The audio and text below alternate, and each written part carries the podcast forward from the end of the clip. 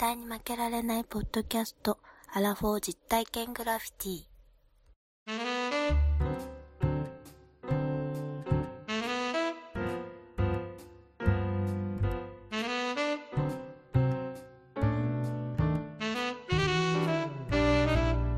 この番組は人生においての遊びをテーマに負けられないアラフォーの男2人が井戸端的に井戸端会議的に話したり考えたりする実体験型トークバラエティーですパーソナリティの2人がお互いにコーナーを持ち寄りそれについていろいろな話や意見を交えて発信していく番組です。お疲れ様。はい、どうも。イエイ。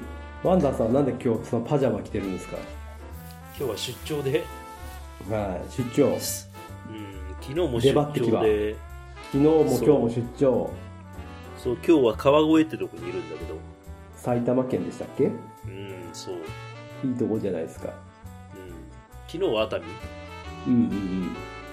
熱海から川越まで、うんずいぶん東まで行きましたね、ずいぶん東まで。そう新幹線で東京まで行ってそこから丸の内線で池袋、はそこから東武東上線に乗って川越まで来ましたい。ああ、いいね。なんかよくわかんないけどって。遠いよ 遠い。あ、そう。東京からどれぐらいかかるんですか？その川越っていうところは。30えー、っとどどうだろう丸の内まで15分ぐらいだからあ丸の内線で池袋まで15分かはい、20分だから、はい。50分ぐらいかなああ、それでもそんだけ。うんかかるかかる なるほどね。50分たら結構ですね。そう大阪、奈良よりあるね。うん。なんか一人で出張に来てもさ、なんか一人で飲みに出るっていうこともねえし、まあ、うん今日もコンビニのサラダとはい、焼き鳥をお持ち帰りして食べましたよ。ああホテル、でいいですね。うんちょっ。とじゃあ、マルエフのビール飲ませてもらっていいですか？いただいてください。ああ、じゃあいただきます。マうん。ルエうフ。美味しいよね。はい。じゃあ、お疲れ様です。ん。はい、お疲れさんです。はい。はい。ああ、うまい。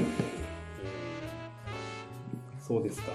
あのね、まあちょっと、あの、私思うところがあってですね、はい。まああのやっぱりこうラジオやってる以上こう役に立つ話をしたいなとおー役に立つ話。そう日々かんこう感じているんですけれどもこの番組でそんな話ないでしょ。今日は中でもとっておきの情報を皆さんほうほう。いやもうこれはもう明日からすぐ使える使えるの？あの中国語役に立つ中国語中国語。はいまあとはいえあのそれはねやっぱ絶負けなんでただただ中国語やっても面白くないなとうん。うん。思いましてはい。あの餃子の王将ありますね餃子の餃子の王将王将。うん。餃子の王将でさやっぱり餃子とかさうん。あとはチャーハンとか頼むじゃないですかうん、頼むよ。その時にオーダーするとお店の人って特殊な言葉使いますよねなんか、リャンガーとか言ってるけど。そうそうそうそうそうそれをねやっぱり僕は気になったわけですよずっと気になってたの中国じゃないでしょ。中国じゃないでしょ。うん、まあ中国語じゃなくて王将語と言ってもいいんじゃないでしょうかねあうん、だからあの、まあ、中国語が原点にあるんだけどあ。うん。んあの発音とかが全く違うので覚えても中国では使えません。あ、そうなんだ。王将でバイトするときに使えます、王将の社内用語ね。そうそうそう。王将の中のね、うーん。えー用語。だからあの明日からですねお昼ご飯でランチで王将行ってくださいよ。そしたら店員さんがこう叫んでますよいろいろ。うんそれがね明日からちゃんとこう分かりますから何言ってるのかっていうのがうん。はい、っていうのをちょっと今日はねワンダーさんと一緒に勉強したいなと思ってるんああ、ですよ。勉強しよええまあ、ぜひ2023年ねう。うんやっ。ぱ王将をやっぱりこれから我々支えなきゃいけないですからそうだよ。そう王将行きますか？王将あんま行かない？ねいや、行く行く。あの、結構、あの、うんお昼とか行くかな。あその、ランチとかちょっとさ、ああいうセットとか頼むと結構量が出てくるから、もう俺いいんだよ。あの、中華飯とか中華丼？う単品だよねで。単品ですよね、確かに。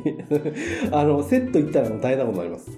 セットいったらもうすごいカロリーでしょううん、ね。もう、もう20代かっていうぐらいの感じになっちゃうんで。そうそうまあでもね、安いから王将は。うん。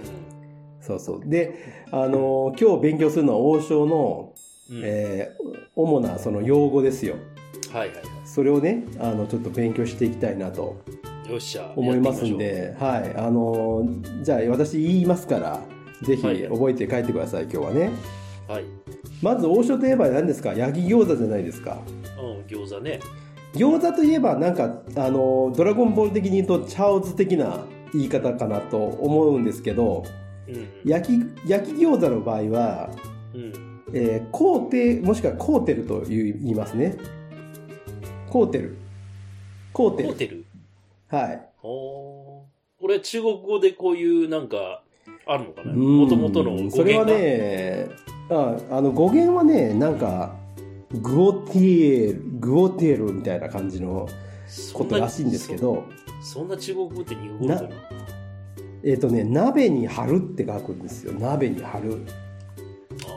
餃子、鍋に貼ってるでしょ、なんか。まあ、中国って蒸し、蒸し餃子じゃなくて、あの、水餃子が一般的でしょ？む水餃子ですよね。蒸し、蒸しとか水とか。うん。そうそうそう。焼くのは日本なんですよね。うん。うん。で、まあ一応だから焼き、焼き餃子のことをコーテルと言います。覚えました？コーテル。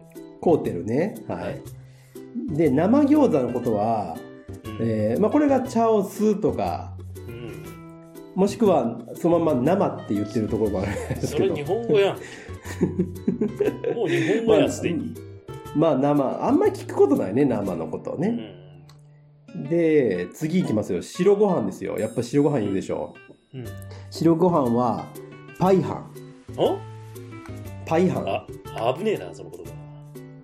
いやいや、危なくない、危なくない。考えすぎ。パイハンね。パイハン。白いご飯、パイハン。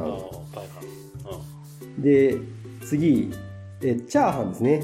焼き飯。うん。これは、これも聞くことあるんです。ソーハンです。ソーハうん。そうはん。ン？ソーハで、ン。ね、ソーハン、ソーハンって言ってますよ。大盛りソーハンはソーハン、ソーハン麺定ですよ。え、長谷園のじゃないの？長谷園のじゃなくて、うん、違うんだ。ソーハンです。うん、焼き飯はソーハン覚えてくださいね。そうはん。じゃあ、焼きそばはそうめんです。そうめん。ああ、そうめん。そうめん。そうがだから焼くとか炒めるとか、ああ、はいはいはいはい。そういう意味炒めるね。うん。はい、だから麺、そうめんですね。はい、次、天津飯は天飯です。これは中国語じゃないと思います、多分。中国語じゃないと思いますいや、。天津飯って中、中華料理にないって聞いたよ。ああ、そう、そうかもしれない。だって語源書いてないもん。で、えっ、と、あと、肉とキャベツの味噌炒め。これは、ホイコーローです。それはそのままやな。そのままそのままホイコーローね。これは覚えやすい。次々いきますよ。うん。小エビの天ぷら。ちっちゃいやつあるんですね。小エビの天ぷら。はいはいはい。あれはシャーレンです。シャーレン。なんか、おしゃれだね、なんか。シャレン。ダジャレ？あ とあと、えっ、と、たまに、えっ、と、ジンギスカンもああの出るんですよ、王将では。聞いたことない。ジンギスカン。ジンギスカンは、王将ではパーローです。パオロー？ジンギスカンってダメなのかね？パーローって。パーロー、パーローね。なんか、ギスカンにした方がよ,、よくない？パーローよえ？りギスカンの方がわかるじゃん。いや、でも、あの、語源がね、これ、なん、ば、パオローっていうのが語源なんですけど、な、なんかね、そういう肉のことをパオローというらしいんですけど、ちょっとよく、あんまり細かいこと言わないでください。うん、わかりました。はさ、さらっと言ってください。いはい。はい。で、えっ、と、鶏の唐揚げ。うん。これは、えっ、と、エンザーキーです。エンザーキエンザーキー。ー。なんか、北海道の唐揚げなんだったっけ？ザンギです。あーなんか似てるね。似てますね。エンザーキーと言います。うん。エンザンギって、あの、て金点々が最後入るんだけど、うん。これはエンザーキーは、あの、あの、濁らないキーね。はい。で、えー酢豚。酢豚？酢豚はクールーローです。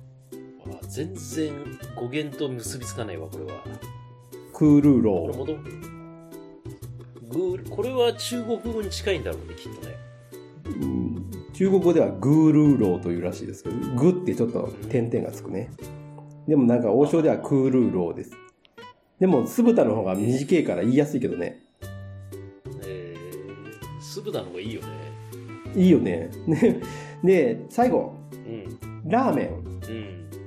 これだけはね、ちょっと、へって思いますけど、柳ですね。いやいやいや。や、柳。いやいやいやいやいやいやいや。柳、ラーメ柳、ンそう。ああいう、多分、ああいう細い麺のことを柳麺と書いて、龍麺ということらしいんですよ。えーだから柳初めて知った。ちょっと今度、王将行ったらちょっと、うんね、気をつけて聞いてみるよ。うん。そう。で、大盛りラーメンはジャンボ柳。なんかジャンボうなぎみたいな感じだね。そうそう。そして、で、これだけだとちょっとつ通じないから、あと、これに数をつけます。うん数は簡単です。麻雀やる人だったらすぐ分かると思います。イーリャン算数、ウーリューチーパうん。うん中うんー。うん。まあ、これは、あの、麻雀やればすぐ、まあ、1がいいですね。2がリャン、3が3、4が数ですね。まあ、あんまり数、ウーリューチーパーも聞いた聞いたことないですけど、大体、イーとかリャンとか、うん、そうだ1ね人前、2人前が多いかなと。で、えっ、と、これに、一例えば1個だったら、こうはガーですね。なので、言ってるのは1個だとイーガー、イー、イーガーと言います。皇帝、リャンガーとかそういうこと？そう。だから、餃子1人前、焼き餃子1人前はコーテルイーガーですね。うん。はい。ここからちょっと応用編ですよ。ここを覚えてくださいね。ここ重要ですから。今言ったように、コーテルイーガー。これは焼き餃子1人前を指します。うん。では、コーテルリャン、リャンガーといえば、うん。マンターさん。何人前です2か人前でしょ？そう、焼き焼き餃子2人前です。で、これ、ちょっとポイントがあって、餃子って1人前頼む人もいれば2人前頼む人もいますよね。まあ、その場合だからコーテルイーガーとかコーテルリャンガーになるんですね。うん。ここまではいいんです。うで、ん。えっ、と、じゃあ、うん。2人前を1人で食べる場合は、うん。1皿に盛るじゃないですか。そうだね。だからこれは、リャンガーコーテルっていうふうに言います。あ、先に、あのー数字を持ってくるのか。そうそう、リャンガーコーテル。要は2人前を1皿に盛るっていうのはリャンガーコーテル。あなるほど。じゃあ、ここで1個ポイントですよ。うん。例えば、2人で来てます。うんでもオーダーは餃子2人前です。うん。1人前ずつ2つ頼みました。っうん。ていうこういうパターンもありますね。うん。これは、うんイーガーコーテルリャンです。わかりますか？イーガーコーテル。両焼き餃子1人前が2つだから、うんイーガーコーテルリャンと言いますね。これは2人前を2皿に分けて提供するっていう場合はこういうふうに言いますと。なるほど、なるほど。勉強になりますね。いや、もう勉強にはなるけどね。うん 明日から使えるかっつったらは、使えるかどうか。いやいやいや、まだ結論を出すの早いよ。早いね、早い早い。うんで、じゃあもう一つ。うん。餃子はお持ち帰りもできます。テイクアウト。うん。この場合どういうふうに言うかっていうと、うん。一人前お持ち帰りね。うん。これは、えーコーテル、まず餃子、焼き餃子、コーテル。うん。で、E は1ですね。で、持ち帰るは包まないといけないので、コーテル、イーナーホーと言います。はあ、難しいな普通に餃子。ナーホー、ナーホーがつきますね。ナーホナーホーね。ナーホー。ー。はい。イーガーだと皿にに提供されちゃうんうで、ん。ナーホーが結局、まあ、持って帰るという意味。なるほど。語源としてはナーフィーっていうのがあるらしいですけども。なんか包んでるっていうイメージ。なんか、イーナーホーね。持ち帰るってイメージね。そうそうそうそう。だから、えー持ち帰りで一人前焼き餃子っていう場合は、コーテルイーナーホう。なるほど、なるほど。ー。はい。そのその場合はガーはつけません。うん。イーガーはいりません。うんうんうん2人前持ち帰りの場合は、コーテルリャンナーホーですね。うんうんはい、そういうことです。で、最後、じゃあ、もうこれ、もうここだけ覚えて帰ってください。はいはい。もう急ぎの場合、うんお客さんなんか急いでるっていう時は、イーガーコーテル、まず一人、一人前ね、イーガーコーテルの後に、うん。うん。開会をつけます。かいかい。開会、あこれが早いって、早いって意味なの？あの、急ぎですね、快速の快です。なるほど。もしくは特急とか、うん。あとは急ぎって言います。そこら辺はもうあれじゃない？急ぎ 急ぎっていう時もあります。もう急ぎって言う言っちゃえばいいじゃん。わかりやすい。はい。ということで、うん一応こういうふうにね。えーはい。だから、あの、お店行ってさ、うんうん。送飯とかう、んパイ飯とか、うん。ああいうね、餃子以外はうん、あんまりイーガーとかつけないらしいんですよ。あ、そうなんだ。なので、うん。えーと、チャーハンと焼き餃子1人前ずつっていう場合はう、ん。コーテルイーイーガうん。ーとかね。うんうんうん。もしくは、送飯イーガーコーテルとかそういう言い方。はい。だから餃子に結構、だからイーガーとかリャンガーとかつけるっていう、こういうイメージ。じゃあもうあれだね、あの、こちらお客様ですけど、もう、はい注文するときにこれで頼んであげたら優しいね。そうそうそう。だから、あの、今度から行ったら、あの、餃子一人前と焼き飯と、あと鶏の唐揚げを頼みたいなと思ったら、うんこう言ってください。うんコーテルイーガー相反エンザーキー。これです。これできますから、ビシッと。いやもうはい、絶対に過去にあの、王将バイト経験者と思われるよね。コーテルイーガー相反エンザーキー。ここれで、はい、うんもう明日から。ビシッと。あそうしたらもうね、王将でもかっこいいね。風吹かせるね。すごいうざがら、まあまあもしかすごいうざがられると思うんですけども。まあということで、ああ、素晴らしいですね。明日から王将の業界用語もでございました。うありがとうございます。はい。ぜひ使ってください。明日から。はい、わかりました。使います。今日は、ワンダさん、久しぶりに日本語大好き語源の旅やりたいと思います。す。久しぶりですね。な 懐かしいでしょ、ちょっと。まずね、まあ、日本語っていうか、日本語、うん日本の文化だよ。あの、落語あるじゃないですか。うん。落まあ、語ね。落語ってね、結構外国の方にも人気で、いろいろ、まあ、海外なんかでも講演されたりとかね、まあうん、うん。してる方もいらっしゃるようなんですけど、うんで、まあ、あの、落語の、まあ、本当に基礎中の基礎みたいな話で、うん。うん。でも意外と、あ、こういう風な形なのねっていうのをちょっと、まあ、二つぐらいなんかちょっとポイントだけね、話したいなと思ってたんですけど、落語って、まあ皆さん、まあ舞台とかは全部そうなんですけど、うん。お客さんの席があって、正面にまあステージがありますと。で、あの、ステージ見て、お客さんの方から見て、右手っていうのが、右手が、まあ上手。うん。で、左手が下手。これはまあ皆さん知ってると思うんですよね。うん。で、落語って一人でやるじゃない。そうだね。まあその、その中で一人でやるんだけど、役が二つあったりとかするし、するでしょ？うん。そうだね。二人で。そう。あの時は、ちゃんとこう、なんていうかな、役によって、落語、落語家さんがわかるように、ちゃんと見見る人がわかるように、うん。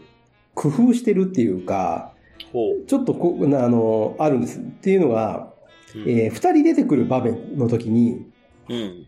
右を向いてる場合があるんですよね。こうんう、誰かに話しかけるように右を向く落語家さんが。うん。そう、あ右を向い、確そう、右を向いてる人っていうのは、うん。お客さんから見たら下手を向いてるんですよ。で、下手っていうのは、えー言ったら役割でいくと、ちょっと、まあ、言う、えー言うと、まあ、下っ端の役の人なんですよ。目下の方がで、のことそうそう、目下の人。が、あで、偉い人は上手にいるんですよ。ーうん。っていうのをちょっと使い分けていて、右を向いて喋ってる人は偉い人。うん。左を向いて喋ってる人は下っ端の人っていう、こういうね、使い分けをしてらっしゃる。だから、はいはいはい今誰の話をしてるのかっていうのが分かるっていうのは、その右左を向いてるっていうので、こう分かるっていうね。へーこれ知らなかった、そういうふうにそれは。分かりやすくこう、演じていただいてると。はあ、はあはいう話なんです。で、あとあの、落語家さんが話すところってちょっと高くなってるじゃないですか。うんうん。ああれを講座って言うんですけど、うんうん。で、ちなみに、もともと落語っていうのは、うんこ、れ、まあ、どこで行われたかっていうのは、ちょっと、これクイズなんですけど、はい。ワンダさんに考えてほしいんですけど、うん3択です。はい。1、学校。うん2、食堂。うん。3、お寺。うん。さあ、どうでしょうか？多分、お寺じゃないかな。ん？坊主、坊主の説法。ワンダさん、冴えてますね。さすが。ああ、なんか、さすがあの関東、関東行ってるだけありますね。いや、京都の、あの、鈴虫寺行った時、そんな落語みたいだなと思ったから。ああ、そうですね。確かに。ああいう説法をしますね、落語が。あの、もともとはお寺で、えーそういう住職の方が、うん、こう、説法をする。それで、面白い説法をする、こういう落語のような説法をするっていうのが最初スタート。例えばお寺なんかだと仏様が正面にあって、で、その前に、あの、読経するところはちょっと高くなってるじゃないですか。ちょっと一段高くなって、そうだね。うん。そこに座布団引いて、で、あお経を唱えてると。うん。だ奈良の大仏さんとかもそうだ、そうなんですけどうん、大仏さんがあって、その前にお経を唱える台みたいなのがあって、うん。その上に乗ってる、あれが要するに講座なんですよ。そう。だからお寺でやってたっていうのが、まあ、落語の話、元々のどこでやってたかっていう話なんですけど。うん、なるほど。まあそういうふうに見るとですね、非常に、まあ、ああ、なるほどなと思えるかなって。落語なんかどうですか？和田さん、聞いたりしますか？あんましない？いやー、あんまり聞かないっていうか、あんまりまだまだ、あのー僕も全。然、全然知らないんですけど、あの、あれですよ。一回だけあの、繁盛亭って言って、あの、天、大阪天満宮のね、横にあるんですけど。はいはいはいはいああるね。はい。そこには一度だけちょっと行かしてもらいましたけど、えうん。ー、面白かった。うんなかなか良かったですよ。うん。楽しかったです。。一回見てみたいね。うん。一回行くといいと思いますけどね。うなんかね。うんうん好きな人はなんか結構、カセットテープをずっと昔から聞いてる人とかいるもんね、落語。ああ、います、います。そうそう。ねあの、俳優というか、あの、大泉洋さんなんかはね、落語が好きあで、えー昔から落語のテープばっかり聞いてたから、ああいう喋り方になったっていう。確かにそんな感じだね。そうそうそうそう。うんそうなんですよ。はい。まあ、そんなことで。で、はい。まあ、今のは落語の話なんですけれども、で全然ちょっと違う話になっちゃうんですが、いろは歌っていうのがあるじゃないですか。うん、あるね。色は匂いとちりぬるをっていうやつあるじゃないですかうん。うんうんであれはやっぱり子供とか、まあ、あと、要はひらがなを覚えるための歌なんですけどね。うんうん。で、まあ、あれは50音っていうのが最初にあって、うん。そこから派生して、いろは歌っていうのをこう、い歌に変えて、あいうえを覚えましょうみたいなうん歌で、まあすごく流行ったわけですね。うん。そうだね。でうんそのいろは歌ができるよりもちょっと前に、うん。雨土の歌っていうのがあったんですよ。これ雨は、土の歌。僕も知らなかったんですけど、雨土の歌っていうのも、実は平安初期に作られてまして、ほこれはいろは歌よりも古いと。ーあ、そうなん。そう。で、あなんかいろいろこう、細かい、あの、なんていうかな、あの、下りがあるんですけど、そこはちょっともう今日は省きますけども、うん。ちゃんとその、50音、まあ50音といっても48音かな ?47 音か48音。うん。まあ被ってるやつがあるからね。うん。それを表していて、うん。簡単に言うと、うん。雨土の歌ですよ。えー雨、土、星、空、山、川、峰、谷、雲、霧、室、苔、人、犬、上、末、言わざる、仰せよ、絵の絵を嘆いて、っていうこういうのが平安初期にですね、これでご要は50音になってると。全部字は被ってないわけだ。被ってない被ってない。ああ、すごいね。ちゃんとこう組み合わせになってるんですね。うんうん。まあ最後ら辺はちょっとね、意味がわかんない、僕も聞いててもよくわかんないやつもあるけれど、うん。でもまあちゃんとこうんう、。なんていうかな、2文字ずつ、ワンセットではいはいはい。覚えれるようになってると。要はこれを書いていけばですね、ちゃんとそのアイウェイが覚えれますと。おー。そういうことですね。そういうのがあるというの A1 初を私が昨日知りました。これはでも知らんわ、調べんとわからへんよ。ああ、こういうのがあるんだなと。うんまあもうちょっと深く、深くね、突っ込めばもっとあるんだと思うんだけど。あと、まあ、こっからはちょっとまあ勉強っぽい話なんで、まあ聞き流してくれてもいいんだけど、あの、日本語っていうのは縦でも横でも書けるっていう言語なんですよ。そうだね。気づいてまし珍たいや、英語はできないなとは思ってたけど。うん、そうなんです。日本語を習ううん。海外の人からするとですね、めちゃくちゃややこしい言語ではあるんですが、うん。そうだね。うん、ただまあ一応縦でも横でも書けますと。うで、ん。そのまあ一応我々も知らないような注意点みたいなのがちょっとあったんですけれども、僕もハッと思ったというか、あ、知らなかったなっていうのが一つあってですね、特に句読点をやっぱ気をつけなきゃいけないと。句読点とか、あと、カッコの閉じね、閉じる方。はいはいはいはい。うん、それ、だから句読点とか、うん。カッコの閉じるを行の頭に持ってきてはいけないっていうルールがあるんですよ。ああ、確かにそうだね。まあ確かに分かりにくいわね。ああ。うん。だから、そうだな。うん。ワープロなんかだと、カッコの閉じは上に持っていったとしても、キュッて下になるよね、勝手になると思うんですよ。うんうん。丸とか点もそうだと思うんですけど。そうだね、そうだね。そうそう。だから、点とかを頭に持っていくっていうことはまあないと。うん。これは知らなかったな、いや。そう、僕も知らなかった。まあまあ、まあ、自然とそういうふうには思ってたけど、うん。えっ、と、縦書きは、えー句読点の点は、あの、普通の点でいいんだけど、うん。横書きの時は、コンマを使うっていうのが、うん。これが文、文科省のですね、観光物の表記基準っていうのには、その点ではなくてコンマを使うってことになってるんですよ、横書きの場合は。ちょっと点だと右下に流れていく感じかな。点は右下でしょ？右にシュッと右下で。コンマって逆だよね。うんこう左下にこう。左に跳ねてるような感じう。ん。そうだね。そう。僕、このコンマっていうのは、なんか、あんまり、こう、日本語では使わないのかなってちょっと思ってたんですけど、逆で。逆なんだって、コンマが日本語なんですって。え、そうなの？そうそうそうそうそう。でも、そうなんだ。うん。でも、常用的に、今は点の方が、うん。はるかに使われてるので、うん。で、本とかでももう点を使ってるらしいんですけど、一応。応今のところ文科省の方ではコンマは、えー横書きの場合はコンマっていうのが正しいですよっていうふうにしてると。ああ、今度ちょっと小説をよく見てみよう。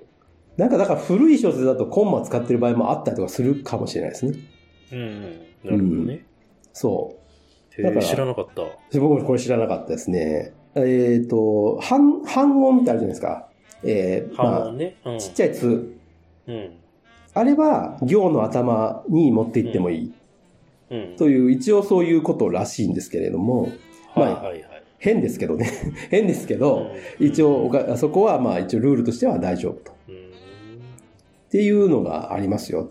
まあこれはね、結構、ただ、まあコンマをじゃあ今後使っていって、それまた変わっちゃうかルールもあるんですルール、ルール自体が変わる場合もある、ありますけどね。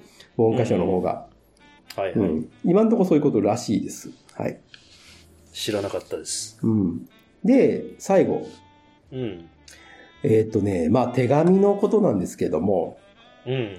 まあこれも僕もあんまり意識したことはなかったんですけれど、うん。あの、ほら、手紙書くときに一応ルールっていうのがまああってですね。うん。まあ、親しい間柄だったら別に何でもいいんだけど、うん。殴り書きでいいんですよ。絶負けに送るメールはね、何でもいいんだけど、うん。うん。あの、一応やっぱ目上の方とか、うん。ね、そういう方に送る場合にはやっぱり一応ルールっていうのがあるので、うん。まあ簡単に、まあちょっとさっと言いますから、まあ、皆さんご存知だと思いますけど、復習のつもりでね。はい。よくあの、ほら、背景、敬具とかつけるじゃないですか。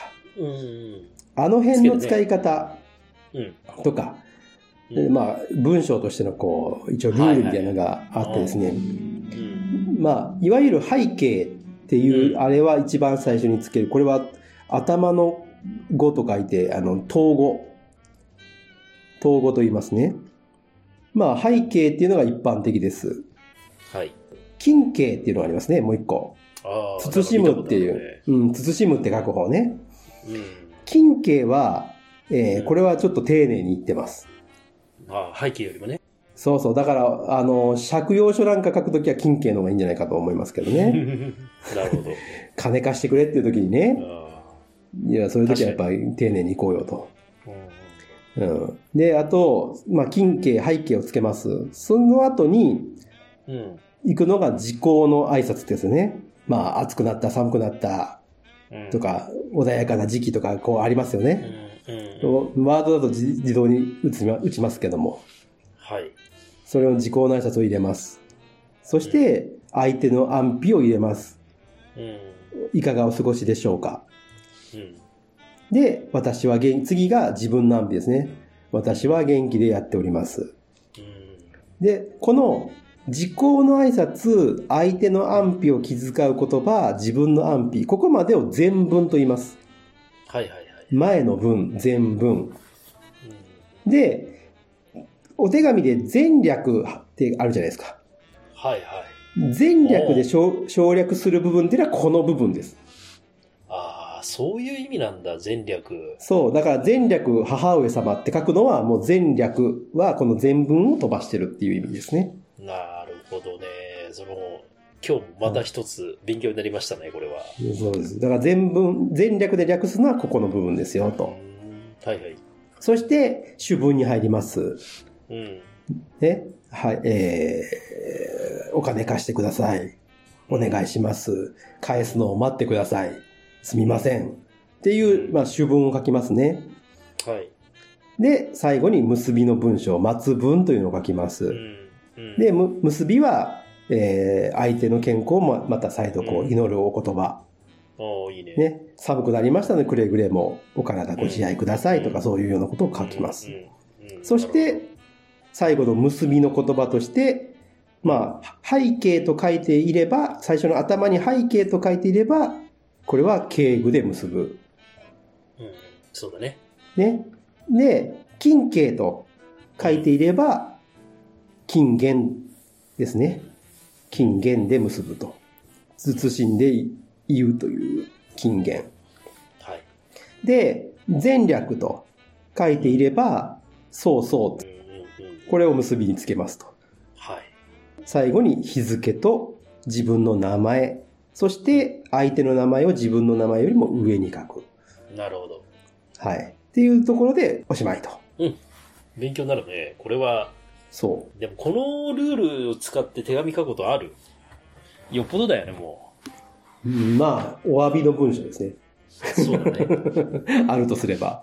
うんはい。なんかこう、大変なことをしでかした場合のうんうん。お詫び文とか、まあそういう、うんそういうことかな。で、あとね、まあこの背景とか、うん敬具とかって、これ何よって思うじゃない？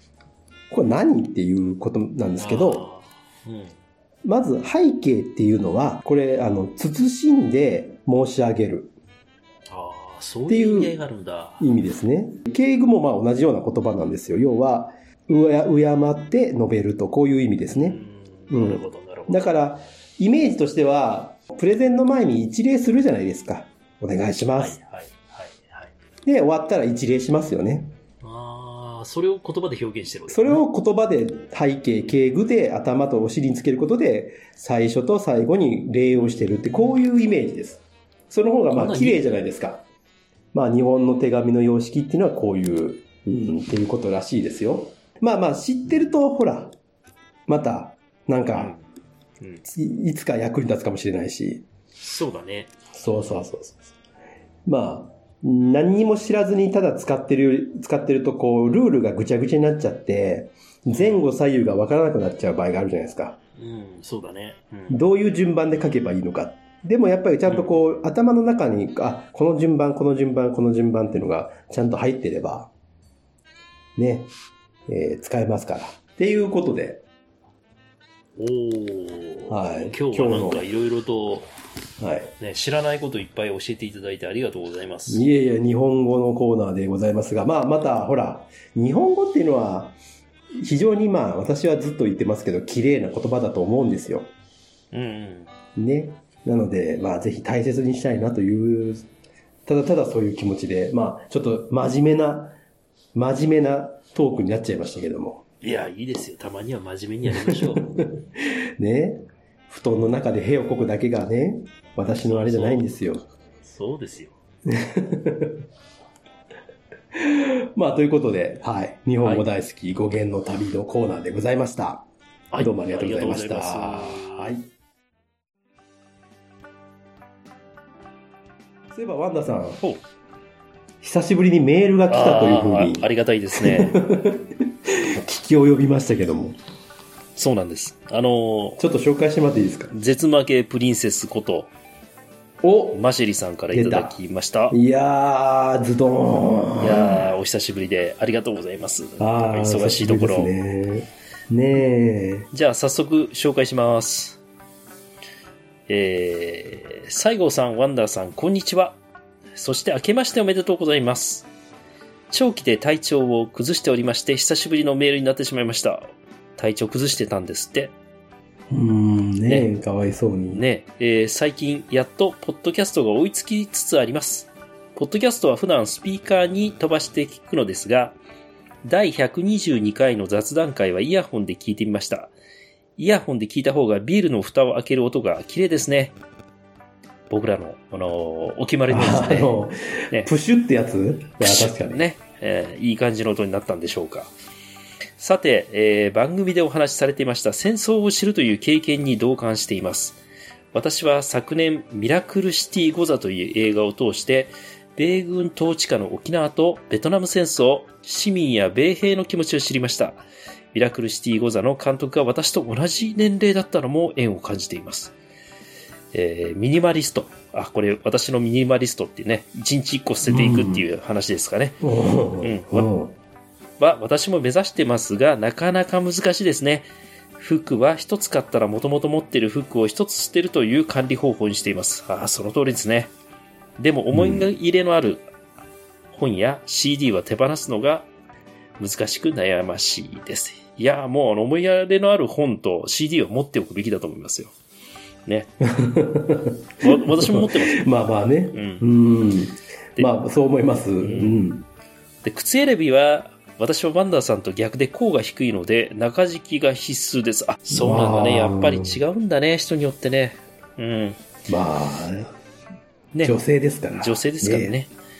でも、うん中敷きを入れすぎると歩いた時かかとが抜けてしまい、歩きづらいし、不格好で困ってます。ああ、そうなるのか。うん。ああ、そっかそっか、ブカブカするんだね。ああ、だって、うんローファーとかもね、やっぱりかかっ、足の甲で履けっていうのね。あー砕けそうなぐらい痛いのに、骨が、ね。うん、はい。ということで、今回も楽しく聞かせていただきました。えー、こ今年も無理なく配信頑張ってくださいということでお、お便りいただきました。ありがとうございます。いやーありがとうございます。いやいやー嬉しいじゃないの。ねねえ。これ、ミラクルシティ講座っていうのをちょっと見てみたいですえ。ね。うん。あの、誰だったかな？なんか日本映画だったよ。これ前調べたけど、このメールもらった時に。こコザってあの、あのコザでしょ？そうそうそうそう。うん。ねうん。うーん。さすが、やっぱ映画好きだから、ほら。いや、アマゾンねえプライムでこう見れるかなと思ったら、あのーうん。ただでは見れなそうだったからちょっと置いてるんだけど、ああ、ね、レンタルのやつ？う、うんレンタルなんだけどーさ、ん。なるほど。でも監督がマシェルさんと同い年っていうことは、若いよ。監督二十歳ぐらいだね。二十歳は言い過ぎなんちゃう？えさすがにー、二十歳は言い過ぎやと思うよ。まあでも若い方、若い監督なんですね。ね、すごいね。えー、すごい。ミニマリストを目指している。うん、どうですか、西郷さん、ミニマリスト、最後。たるゆえんからすると。ーどう、やっぱね、捨てては買い、捨てては買いっていう、やっぱ、なかなかこう、減っていくっていう、あの、数式にはならないですね。確かにね。まあなんか捨てた分なんか欲しくなっちゃうっていうのもあるけどね。うん。いや、まあでも、タンス見てもやっぱ捨てるべきはいっぱいあります。まあ、正月は捨てましたよ。正月っていうか年末。うんうんだいぶ捨てたかな。うん。あ、そう。気持ちよくない？これはいらんっていうのはもうだいぶ、うん。いや、まあでも捨てなきゃいけないと思って、もう思い切って捨てましたけど。うんで、来年の年末うに、ん。もうここ使ってなかったら捨てるっていうボックスも作りました、一応。ああ、いいね。もう、もう使ってなかったここはもう来年処分で。まあ、もう2年着なかったらもう着ないよね。うん、着ない。うんだからまあまあ服とかもそうだし、うん。あと細かいものとか、まあ小物とか使ってないようなうん。やつとか、うん。まああったりとかするんで、まあまあその辺はまあちょっとずつ減らしていこうかな、みたいな感じで思いますけどね。そうだねう。ん。まずでも僕は一番ミニミニマリストになりたいのは体の方ですよ。うん。あ、もうでも、あれじゃないの ?3 月に、はい。あの、マラソン。マラソン走るんだけど、この放送になってる頃にはもうあと1ヶ月ぐらいっていう話になっちゃってますよ。ちょっとさっねき、え怖い怖いお顔拝見しましたけど、それほど絞れてる感じしませんでしたけど。いや、それはまだだって、いこれ言言っても1月だから、ほら。あ、そうなんだ。まだまだ大丈夫よへえ、あなた。そんな、うんそんな、やろうと思えば人間2ヶ月あったら、いやいやいや、本当にやってる人って毎日こう、努力してるからさ。ああ、そううね。ん。いや、その、一応だからほら、なんていうの？いやまず、俺はもうメンタルから入っていく方だから。メンタルで？まずは。メンタルうで、ん。こう、痩せていくっていうタイプだから。なるほど。まあ、楽しみにしてますよ、うんとにかく3月の時そうそうそう。ね、そうね。方があのやつれてるぐらいの。うん、いいよた。楽しみにしといていいけど、うん結果は聞かないでほしいな。いいや、それが一番大切なんじゃないの？やっぱり。あのやいや、いやいや、ねそれはそっとしていてほしい。いや、それは、あの、いい結果だったら自分で言うから、ちゃんと。うんうんあ、3月半ばになって何も言わねえなと思ったら、それは察してっていうことなんで。わかりました。優しいな。じゃあ、俺も痩せたいんだけどさ、ワンダーさんはさ、もう痩せなくていいよ、もいや、太う。もうちょっ。と太った方がいいよ。俺だってまだ今、173で70キロだからちょっと多いんだよ、体重。いやいやいやいや、それダメですよ。そんな、ダメダメダ本当はメ。63、4ぐらいが理想なんだけどね。ミニマリストね。まあ、でも、あのーね、でもまあ、ちょっと心の中にその気持ちを置いとくだけでだいぶそうだね。違うような気がしますけどね。体重の方もミニマリストの方でお願いします。うん。いやいや、これマシリさんの話さ、マシリさんのわか話。るわかるよ。うん。ね。うん。はい。まあまあ、あの、本当にね、元気で頑張ってほしいなとね思います。はい。ありがとうございます。毎回毎回言ってるかもしれないけど、また沖縄でぜひ、あの、ね、会いたいですね。ね、また沖縄の、あの、さんさんと照らす太陽の下で、みん、みんなで、ワイワイやりたいです。沖縄オフ会したいですね、沖縄オフ会。ねいいね。沖縄でオフ会なんかできたら最高だよ。いいじゃない。みんなでさ、生でさ、スパムを食べようよ。え何を？焼かずに。生でスパムを食べようって言ってんのよ。ポークね。うんポーク、ポーク。うん、ポーク。ポーク生で食ってる人初めて見たから、俺。生食い選手権行こうよ。まあ、缶詰だから食えないことはないだろうけどね。食えるよ。か一応加熱してるから。ただ、もう、口の周りは油ぎっしゅよ。ああ、そうだね。うん。もう絶対キスしたくないね、そういう人とは。うんしたくない。もうそれは無理。それは無理。だから、それは生で食った人同士でしかキスはできない。ああそうだね。うん ガクトの唇みたいになってるからね。ツヤツヤで。うん、つやつやの。うんあでやかでしょう。んということですか。ありがとうございます。はい、ありがとうございました。はいマシェルさん、はい元気でやってちょうだい。はい、ということで、上がりましょう。メールアドレスの紹介させてもらいます。えー負けられないぜ、アットマーク、gmail.com、負けられないぜ、アットマーク、gmail.com です。えー、ツイッターも、ハッシュタグ、絶負けでつぶやいてください。よろしくお願いします。ということです。本日のお相手はワンダーと、西郷さんでした。でした。負けられないぜ、あ、絶対に、諦めきれないの？アホやから、姫。しめしめしめ俺はやるんだ。ゆっくり寝させてもらいますけど。もう寝てる。寝てるはい、ありがとうございました。